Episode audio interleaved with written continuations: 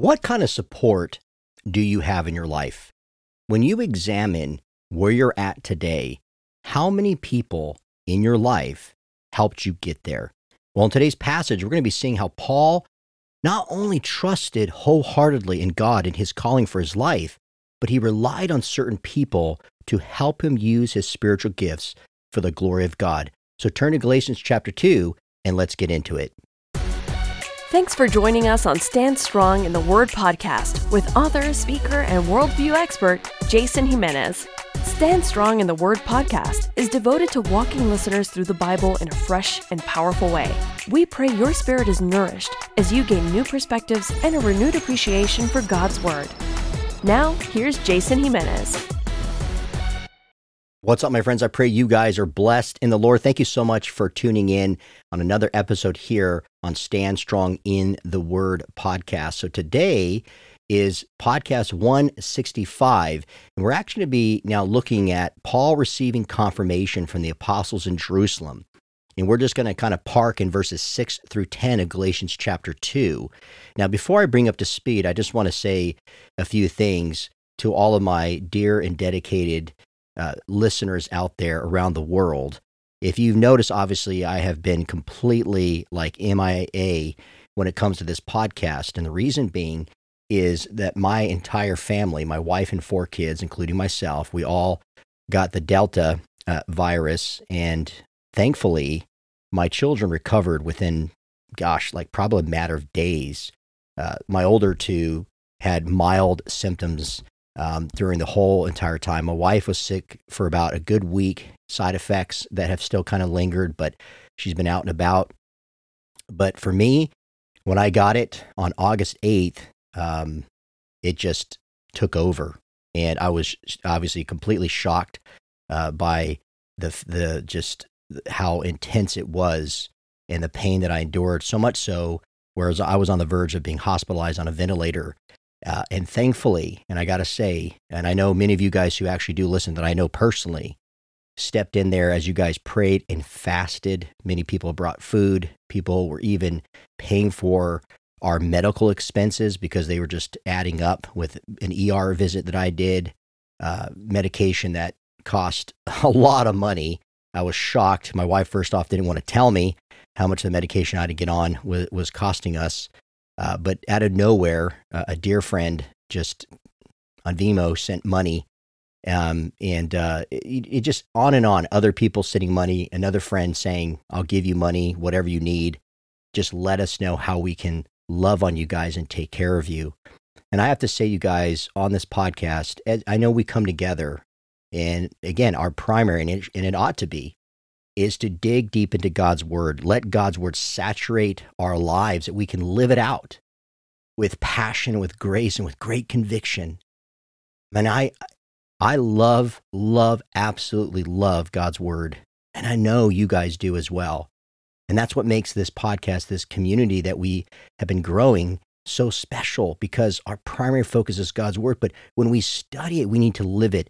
And you guys, I got to say, when I was losing oxygen for almost two weeks and it was getting worse. And having no really understanding what to do next. And my wife was desperately trying to figure things out. And to have so many people at the right time step in and speak a word that came from the Lord. As I cried out to him just a few days prior, of course, we were praying throughout, but there was a time, you guys, of desperation that I verbally was crying out to God to deliver me. And He answered my prayers. God brought not only people who did not take no for an answer, they knew that I needed to get treated. I was day 12 and my oxygen levels were getting worse. They knew that I needed to get treatment and they stepped in there. And one of my dear board members contacted uh, a friend of his who I who I knew pretty not pretty well, but knew of, and she immediately after hearing upon hearing from other people that I didn't even know about. See, God was moving you guys. Um, she contacted me and we did a teleconference and we went from there and she treated me and it obviously um, helped me helped it saved me. And so you guys just I want you guys to know that during this time God really has spoken to me. He's really used this trying time in my life to break me, to humble me, for me to depend on him, but also to see the beauty of the body of Christ. It just was such a huge not just reminder, but it uplifted my soul. And I've had the chance since I've gotten better to personally face to face communicate that to several of you out there. And I know there's many more of you guys out there, even on social media, who've sent your prayers and you're you've been concerned and you've you want to know an update. I am much much better. Obviously, I'm recording now in the studio. I'm going to go see my doctor. I still got to do X-rays and stuff like that. But hey, you know what? By the grace of God, and I just am so so grateful again to all of you guys who have prayed for me. And even as you were hearing this for the very first time, perhaps you're like, I didn't even know, Jason, you were sick, and that's okay. You know, it's impossible for us to keep track of of all the things that are going on in life, but I just wanted you guys to know that and give you guys out of respect an update. And that's why I've been absent from the podcast for for a month. You know, it, it's taken me that long uh, to recover, and I even actually tried two weeks ago, I think it was, as I was getting on medication. I came in the studio and we started to record some stuff, and my voice and everything, it just my lung capacity just couldn't do it, and uh, so we just said, let's not do it and we'll just have to wait until you feel better. So here we are. Uh, now, before, like I said, go to Galatians 2, I do want to also one last thing share with you guys, and this is a Psalm 116. And my pastor is one of my dear friends and his wife who pray for the ministry and for my family and myself when I travel regularly. At one period of time, they had sent this to my wife and said, "We are praying this for Jason, praying him, praying this passage over his life." And this became my passage that carried me through what I went through. And I wanted to share that with you guys real quickly. The title here in the English Standard Version is I Love the Lord. Isn't that awesome? I love the Lord. Because notice in Psalm 116, right off the bat, says, I love the Lord because he has heard my voice and my pleas for mercy. Because he inclined his ear to me. Therefore, I will call on him as long as I live. The snares of death encompassed me, the pangs of Sheol laid hold on me. I suffered distress and anguish. Then I called on the name of the Lord. O Lord, I pray, deliver my soul. Gracious is the Lord and righteous. Our God is merciful. The Lord preserves the simple. When I was brought low, he saved me. Return, O my soul, to your rest, for the Lord has dealt bountifully with you. Isn't that awesome? So I pray that encourages you guys because I know many of us out there have either gotten the virus or we know of someone who has. And I was just talking to a friend at church recently whose mother died from COVID. And so perhaps you guys are going through a trial right now. Hold fast to one to Psalm 116, verses 1 through 7.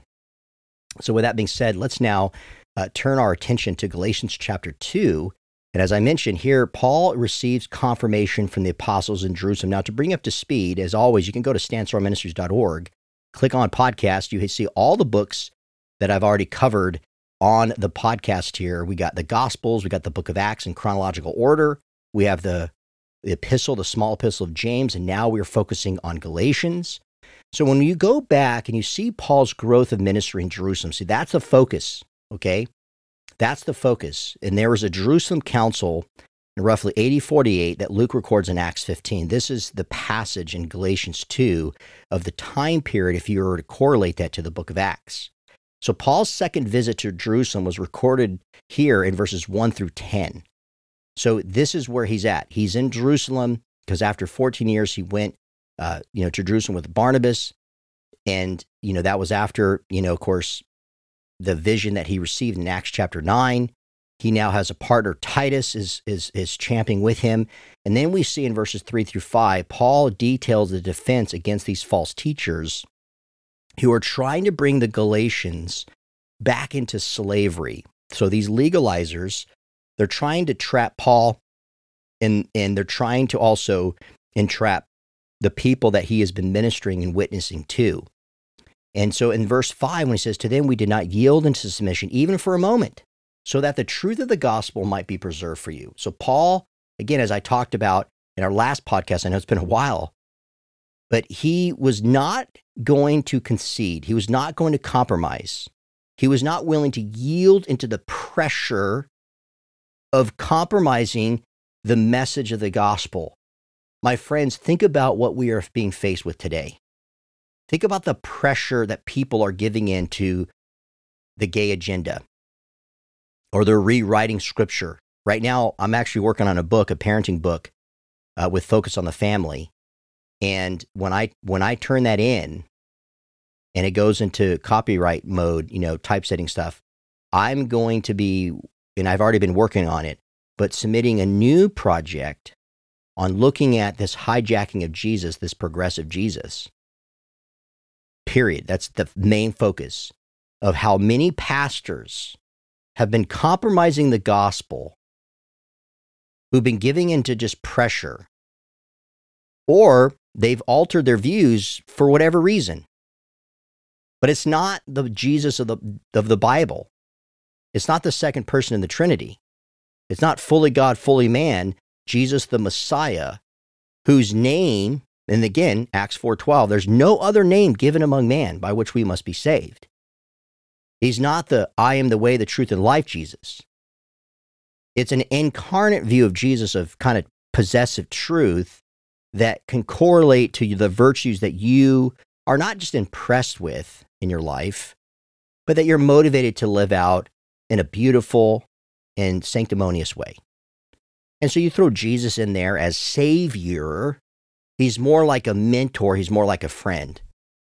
And so as I've been diving deep into that for the past few months before I got sick, you know, you really get to see how they have hijacked the Jesus of the Bible and then they insert their interpretation to make Jesus again a social justice warrior.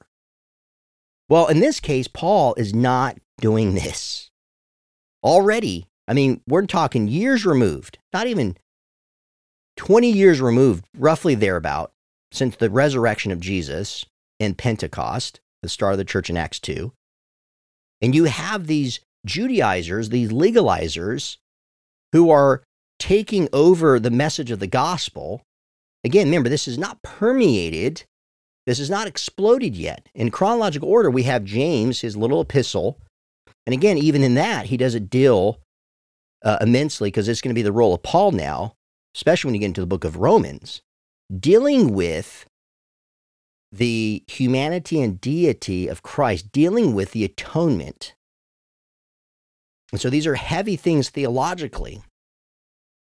But you guys, we have to be reminded where he was not going to compromise the gospel as we left off. And now in verses 6 through 10, you're going to see confirmation that the apostles are going to have of Paul because he's staying true to the gospel that they themselves learned from Jesus and that they're preaching. But let's pick things up now in Acts chapter, or excuse me, in, in Galatians 2 6 through 10. And from those who seem to be influential, what they were makes no difference to me, Paul says. God shows no partiality. Those I say whom seemed influential added nothing to me. On the contrary, when they saw that I had been entrusted with the gospel to the uncircumcised, just as Peter had been entrusted with the gospel to be to the circumcised, for he worked through Peter for his apostolic ministry to the circumcised, worked also through me for mine to the Gentiles. And when James and Peter, or Cephas, and John, who seemed to be pillars, meaning they seem to be, they're the supporters, kind of the known, and again, not celebrities, but the, the recognized names of the church, perceived the grace that was given to me, they gave the right hand of fellowship to Barnabas and me that we should go to the Gentiles and they to the circumcised. Only they asked us to remember the poor, the very thing that I was eager to do. All right. So that's the passage. So let's break it down. So notice right off the bat that Paul, he says, remember, we left off in verse 5 where it says, To them we did not yield in submission even for a moment, so that the truth of the gospel might be preserved for you. And then he says in verse 6 and from those who seem to be influential. And I love this. He, he, he puts in kind of brackets here what they were makes no difference to me. So, first off, and I love this, Paul, and this is where when I've looked in ministry and as an apologist, Paul was not going to back down when it came to false teachers. He was going to expose them.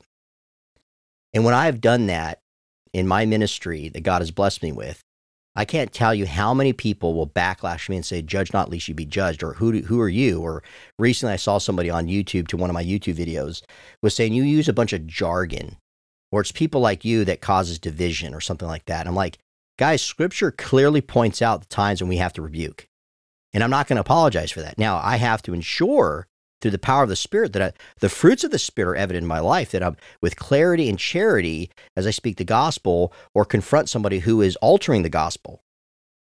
But that is a responsibility that, that, we, are to, that we are called to have as Christians, especially when God has uh, gifted you as a leader and as a teacher of his word. And so, Paul here, he goes face to face with these false teachers. And at the same time, he says, and by the way, even people that I'm in agreement with, that's that again subscribe to the same belief systems as me, as a follower of Jesus Christ and hold fast to the gospel. I'm not persuaded by their influences. That does not matter to me. And he says God shows no partiality. So I'm not playing favorites here. The message that I'm preaching is not approved by the apostles meaning I'm not getting my approval from them. Don't you love that, you guys? See, that is key. So it's not just about confronting the people who oppose your belief systems. It's also not giving into the pressures and the influences of people within that hold to your belief systems and compromising there.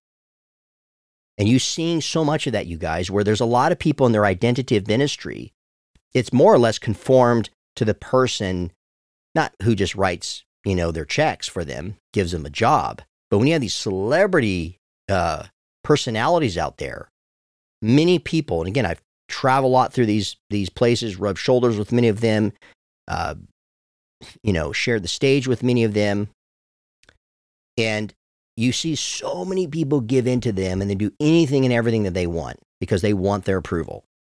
They want to be like them. Some of it's good, but a lot of it's bad.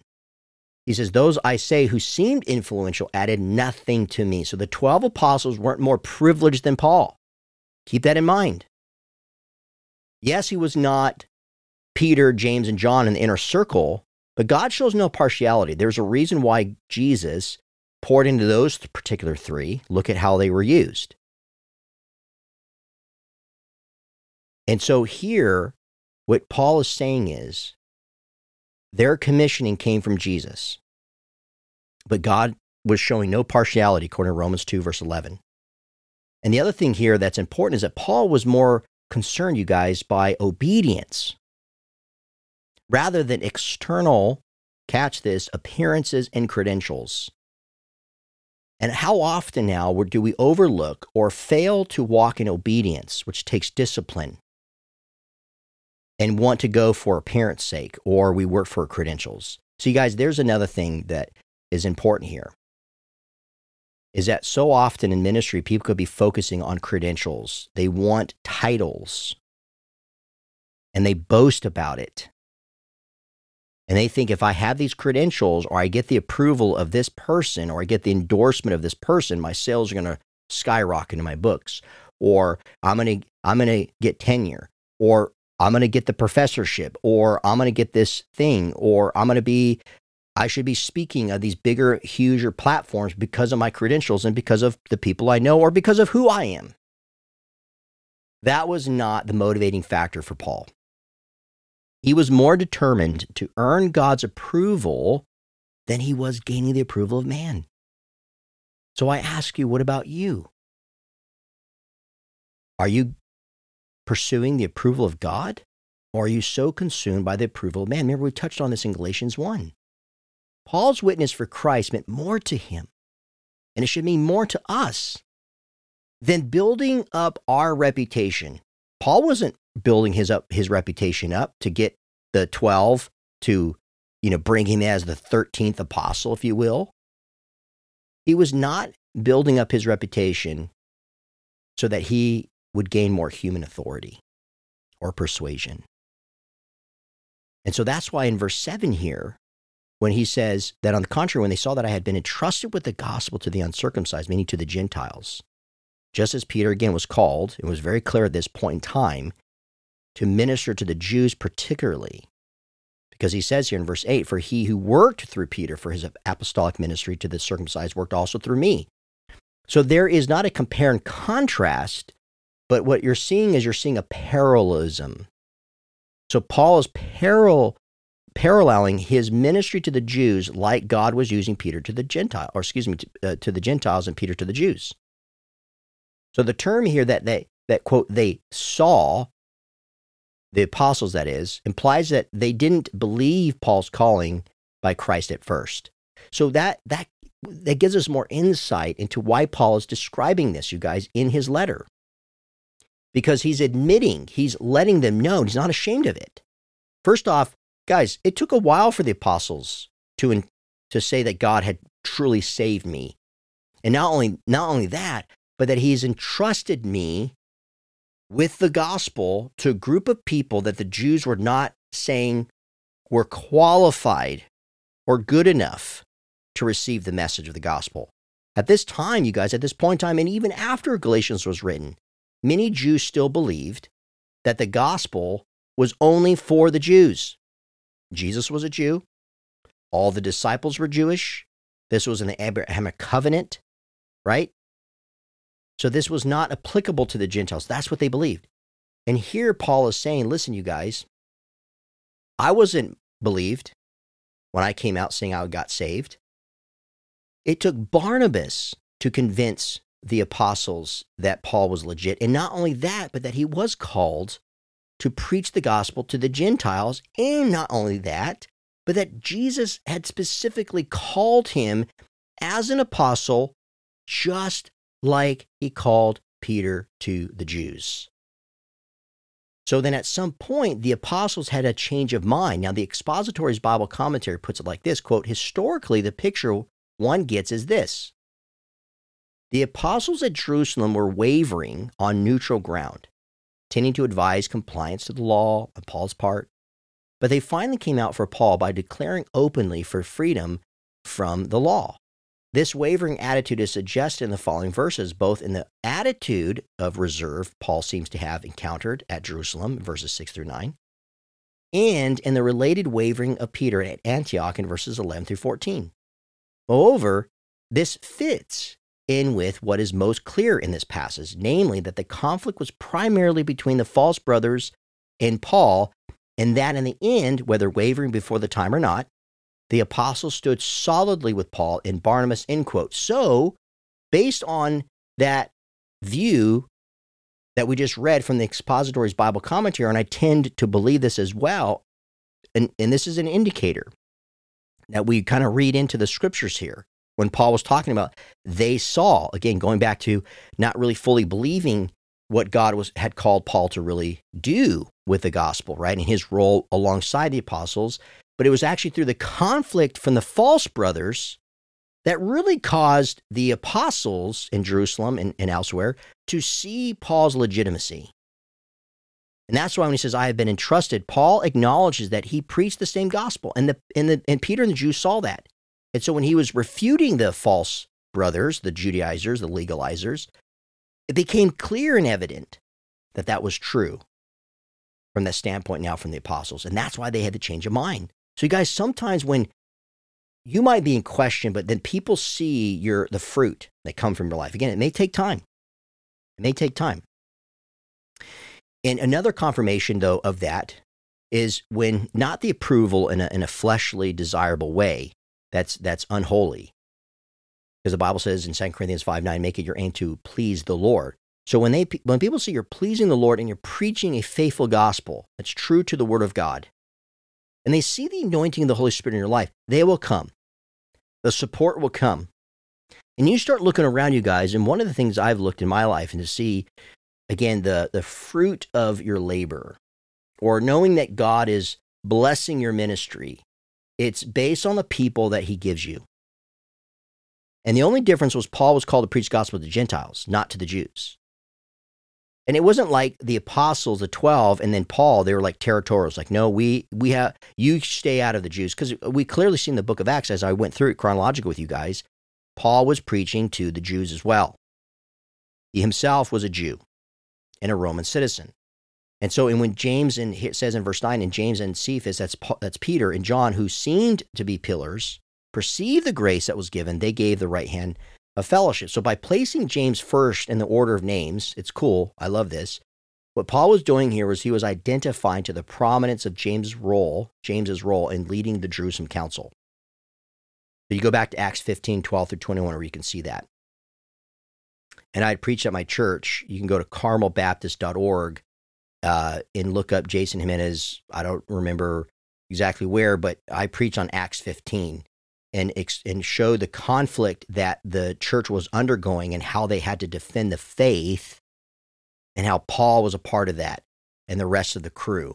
And it's a great example of the church coming together and fighting against a virus that Satan was planting to try to ruin the unity and not just the unity but the orthodoxy that the church was was uh, promoting that is the gospel and so James, of course, we know is the half brother Jesus, and Peter and John, the son of Zebedee, uh, were in the inner circle of Jesus. I mentioned earlier. You see that in Mark 5, verse 37, Mark 9, verse 2, and Mark 14, verse 33. So these were prominent figures, and we can see that in the order in which Paul places them here in verse 9. Now, this phrase here seen to be pillars. Zondervan Illustrated Bible Backgrounds Commentary of the New Testament. Gosh, say that five times fast. This is what Zondervan says the, the term here, pillars, is styloi. And so here, this Paul, Paul was using a metaphor that was commonly used by the Jews in speaking of the great teachers of the law. So this is fascinating. Paul's going up against people who are teaching false doctrine, who are saying the law saves. You need to be circumcised in order to be saved. What Paul does here by using the term pillars is he's pointing to James, Peter, and John as actually the great teachers of the law. And so the church is here regarding it says, as the house or temple of God held up and supported by pillars, that is, these key apostolic leaders, James, Peter, John. So even though earlier Paul says, I don't need their approval, I mean, wh- whoever they are, it, ma- it makes no difference to me. God shows no partiality, therefore I show no partiality. I know what God has called me to do. These people are influential in the church. Great. It wasn't, he wasn't like, I'm going to use an old term. Of course, if you came from mid 80s to the 90s, dissing them. Okay. He wasn't undermining them. Paul wasn't going rogue or anything like that because notice what he does here in verse 9. See this again, this is consistent reading in the text. This is proper hermeneutics, my friends, meaning studying the text as the, the, the writer, the originator in this case, Paul wrote through the power of the Holy Spirit, through the inspiration of the Holy Spirit. Because in verse 9, what he's doing here is he's honoring them, he's recognizing them as pillars of the church. That's cool. And then he goes to say they gave the right hand of fellowship to Barnabas and me. See, that's something Paul recognizes that he himself couldn't do on his own. He wasn't self subscribing to Paulism, and going out there to counter Peter and show how uh, ignorant Peter was of this and how much smarter Paul was to them and why they needed to listen to them. And he wasn't trying to go to, G- to James and take over his role there in Jerusalem. He knew that in the fellowship in the body, in, a, in of course, even among the pillars of the church, he needed their acceptance in this way because of their role that God had given them. That's unity, my friends. That's submission. Now, I would admit that there have been times in ministry that God had put uh, me under certain people that I did not like. Some of it was uh, it was discerning on my part, and other times I was being disobedient. I wasn't being submissive.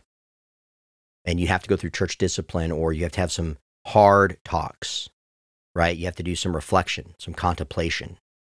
And a lot of times it was never really easy, or having to uh, rebuke certain people in the church who were not being submissive to certain authority. Okay. And so this form here, now you hear in the church, possibly with you, when, when you have like church membership or something like that, you have the right hand of fellowship. That's where this phrase comes from that we use even in some church circles today. It's offering your hand to someone that's signifying an acceptance and catch this, a pledge of friendship. meaning it's not just saying you're one of us, but saying I identify that we are brothers and sisters in this body. And so the right hand of fellowship is that it's a signifying of acceptance. And so the apostles and James, they extended their approval and they accepted Paul. And not only Paul, but they also accepted Barnabas as the extension of ministry that Christ had given them to the Gentiles.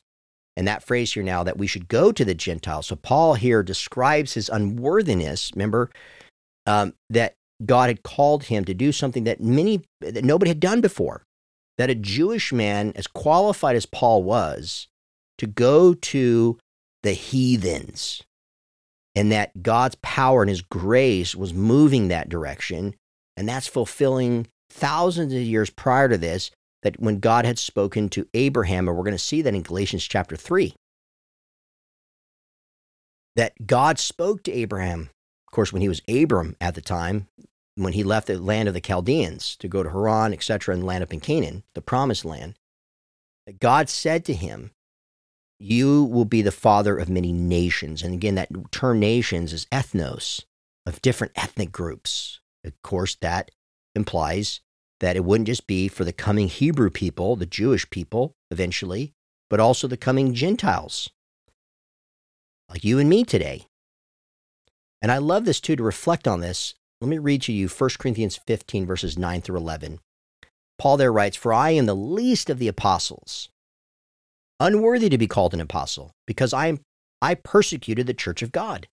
But by the grace of God, I am what I am and his grace toward me was not in vain. On the contrary, I worked harder than any of them, though it was not I, but the grace of God that is with me. Whether then it was I or they, so we preach, and so you believed. So again, that's a combination of what we're seeing here in this passage is, is whether then I it was I or they, meaning whether God is moving on them through the grace of God or me, we are the church of God. We're the body of Christ. We need to work together. And then he says in verse 10, only they asked us to remember the poor, the very thing that I was eager to do. When you go back to Acts chapter 11, verses 29 and 30, Luke records Paul's efforts to minister to the poor. This is what Luke writes. So the disciples determined, every one according to his ability, to send relief to the brothers living in Judea. And they did so, sending it to the elders by the hand of Barnabas and Saul. Obviously, that's Paul. So, ministering to the poor, you guys, it is actually, according to scripture, a very power, powerful example of God's love. So catch this. It's not just rebuking the false teachers. It's not about seeking the approval of celebrity status or anything like that. It's not about you. It's about it's about God. But it's also looking at people who are less fortunate, who don't have what you have. And and I and granted, we know that the vast majority of the people in the world live in poverty. And then when you look at us in the Western world, if you live in America, even if you live in Canada, right? In comparison to third world countries, you know, we are very wealthy. Now, listeners out there, all you guys, there are different levels of, of income, lifestyles. But the point is, the vast majority of us who have a smartphone and you're listening to this podcast right now, and you got your earbuds or you got your AirPods in, and you're looking around, and you got your Apple Watch, you know what I mean? And that's wealth. You can afford these things, hopefully, right? But we also have to focus on ministering to the poor, the people who are less fortunate. And so ministry is not always about getting the approval of people who are influential and you want a certain status. It's about taking what God has given you and ministering that to the people he's called you to minister to. Proverbs 9, verse 17 says, Whoever is generous to the poor lends to the Lord, and he will repay him for his deed. So, my friends, as I conclude, I'm going to ask you a few questions just for reflection's sake. Number one, again, who in your life has God blessed you with that are supporting you. Okay, so think about at least five people if you can, three to five people. Two, when was the last time you told them thank you? When was the last time you said, I appreciate the influence, I appreciate the support, I appreciate you. I appreciate your friendship. I love you as a brother or as a sister in Christ. Thank you for loving me. When was the last time you told him that? Another question is what type of false doctrine have you been exposed to? Now, some of you guys may have to think that through because you're like, false doctrine. Some of you guys may be not as trained or discerning, um, and that's okay. This is a process. Okay. I recommend that you go to standstrongministry.org, click on uh, articles that I've written there, check out my book section, get the Q&A book, The Bible's Answers to 100 of Life's Biggest Questions. Learn, study apologetics, study theology, study the Word of God like you're doing as, we're, as you're listening to this podcast right now and going through the book of Galatians with us. But also, as you're reflecting on what kind of false doctrine, what are you doing about it? How are you responding to those things? Do you remain silent? Are you intimidated? Uh, do you get too aggressive and start arguing with people? If that's the case, again, here on our platform, recommend Challenging Conversations, a book that I wrote to help you become an advocate of God's truth. And finally, the poor. How are you ministering? Are you ministering to people who are less fortunate? So, with that being said, you guys, I appreciate the time that we've been able to have. I'm so glad to be back recording, back in the studio, teaching you God's word. I pray it has refreshed your soul, that it's challenged you. As always, if you want to contact me, you can do so at info at standstrongministries.org. If you've been listening for a while or you're a first time listener and you just got familiar with Stand Strong in the Word and you love what we're doing and you want us to continue to grow, we can use your, your prayers, but also your financial supports because, as you guys can imagine, it's expensive not just recording this podcast, but also marketing it and putting it out there for more people like you to be introduced to God's Word and to grow in their knowledge in God's word. And that's important. And that's our purpose of why we put this podcast out every single week. So you can go to standstrongministries.org, click on the donate button, and we would love for you to give whatever God has laid in your heart to give. So thank you guys. Love you guys. Until next time, keep standing strong, my friends. For more information on Jason Jimenez and Stand Strong Ministries, visit us at standstrongministries.org. Thank you for listening, and keep standing strong in the Word of God.